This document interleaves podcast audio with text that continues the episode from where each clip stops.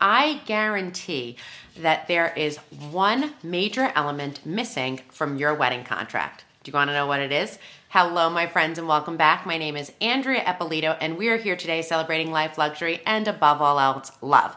So, as you know, I developed this channel and this platform for you, and it is a place where I will oftentimes pull topics and answer questions. Today's question comes from a user with the handle tag biz. So I'm assuming that this is a business account.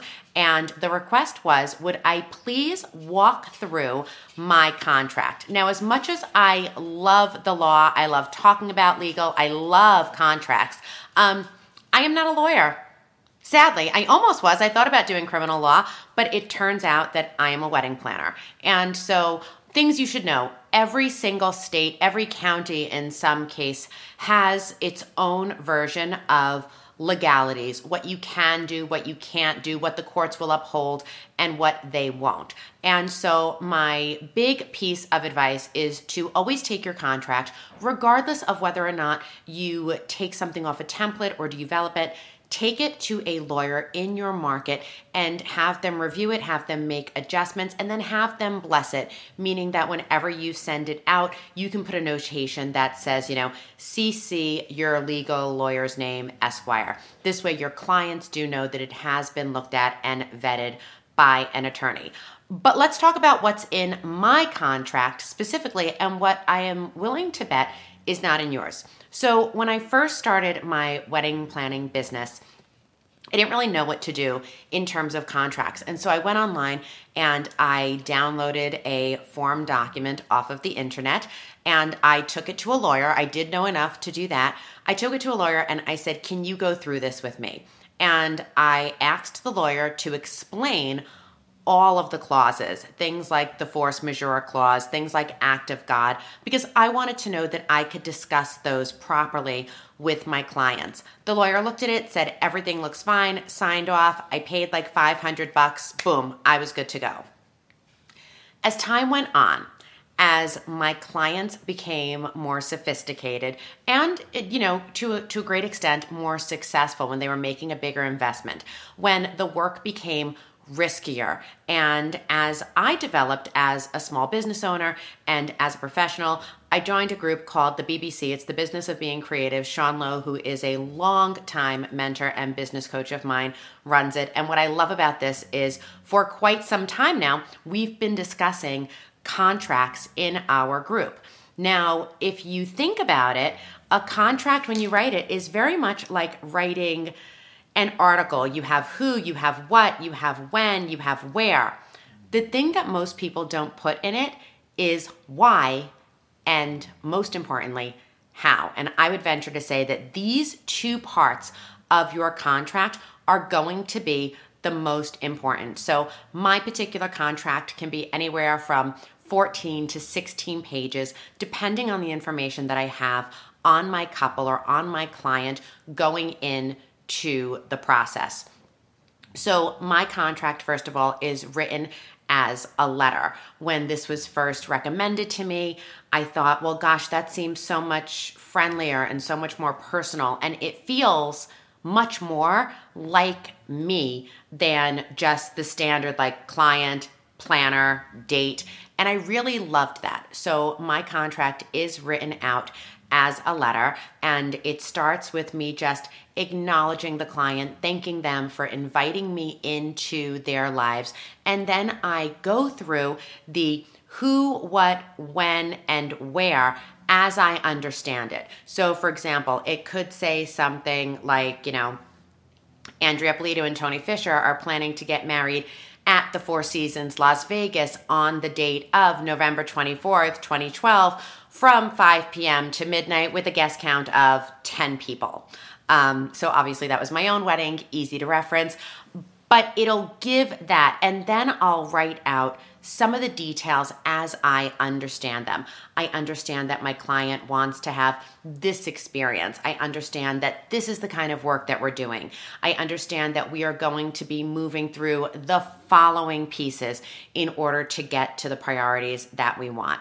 Now, that is typically what most people do. They do the who, the what, the when, and the where. And then they have all this legalese, which sometimes they understand, sometimes they don't. Where my contract is different, and what I really need to, to give a big shout out to Sean and to say thank you for, is because my contract, after I go through the basics, I really dive into the why, and then I go through the how. And this is, I think, the most important part of everything that we're gonna do. Why do I write down the why? I include the why in the contract because, as Sean says, your contract is your business speaking.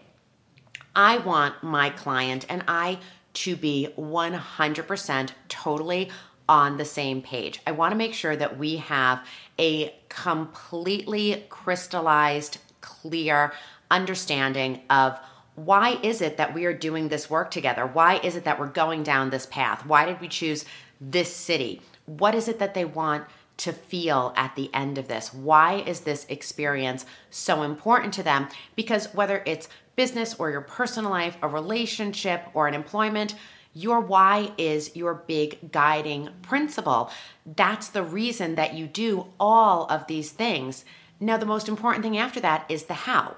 How is it that I am going to get you from the day that you sign the contract to coming back from your honeymoon with just the world's greatest memories. What are the steps? Because really, that's what the contract is there to do.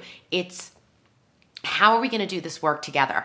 What can you, as a client, expect from me in terms of scope of work? And what do I, as your event designer and your wedding planner, what do I require from you in order to move that needle forward, in order to get us to the place where we've satisfied our why? And so I have broken down my process, and every single professional is going to have a different process. But my process really looks like for the how, how are we going to do this?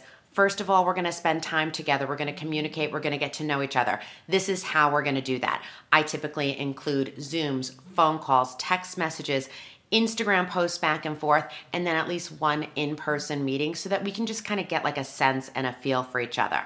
The next part is once I feel like I have a really good understanding of you, I have an understanding of your priorities, I know what it is that you want to do. The next step in the how, which is the next deliverable that my clients can expect from me, is a budget. So I have given a video on how to create a budget already here on YouTube. I'm going to link that up here somewhere. But then I deliver them the budget. A budget is just a list of priorities with a number attached. I got that from my husband. And so I will go through and I will formulate a budget. The next step in the how, our third part, is to go through the location. The location is the guiding light, it is the North Star. Everything flows to and from the location because that sets your date, your time, the weather, the capacity. And so we go through location services. What can we do? What are our limitations? What are our risks? Where do the constraints lie?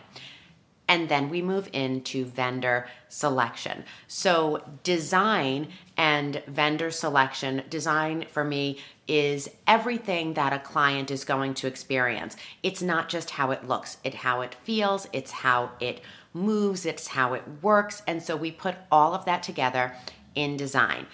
Those are the big pieces of the how of the planning. And then I move into the how of production. This is pulling the teams together, bringing them together, setting up the final decor deck, doing a demo, and what it is that we are going to need to actually have all of this come together the way that we see it in our heads. How do we actually bring it out and bring it to life? There are other pieces of the how that I include. I include things like this is the timeline that you can expect to receive from me. This is the guest timeline. This is the production timeline. This is the way that I write my timelines. All of that does go into my contract. Now, you could be sitting there and saying, like, why do you include all of that? I do it because I really, really am grounded in a sense of clarity. My clients and I really need to understand what we are doing and what it's going to take in order to produce a wedding of this magnitude, an event of this magnitude, a baby shower that's this special. And so the contract goes through and we agree upfront to everything that we are going to do. This is all written in very basic, plain, friendly language. I actually write my contract the way that I speak. So once I get through now who, what, when, where, why, and how, that's my first part of my contract. The second part actually says in big, bold letters, the following is legalese and it's basically intended to protect us. It is mutual everywhere where applicable. And this is where I actually had a local attorney go through and say, these are the laws of the land in Las Vegas, Nevada. And because it says that my contract will always be adjudicated here in Las Vegas, those are the rules that we are using. So even if the event itself is taking place in another state, my contract does have an agreement between my clients and I that if there is ever a question, we revert to Las Vegas since that's where my business is built and set.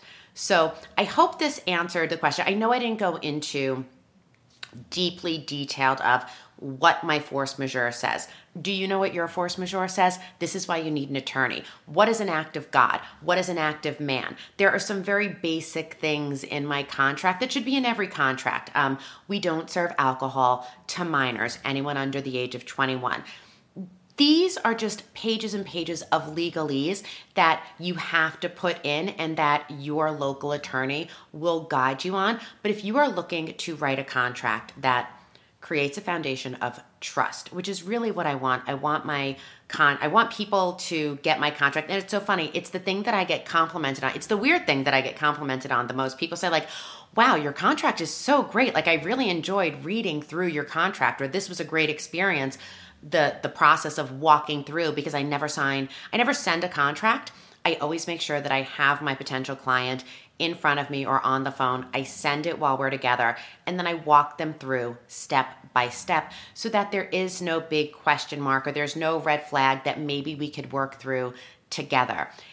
It is my business speaking. It is the blueprint, it's the Bible, it is the guideline by which every decision from the day they sign until the day we wrap is going to be made.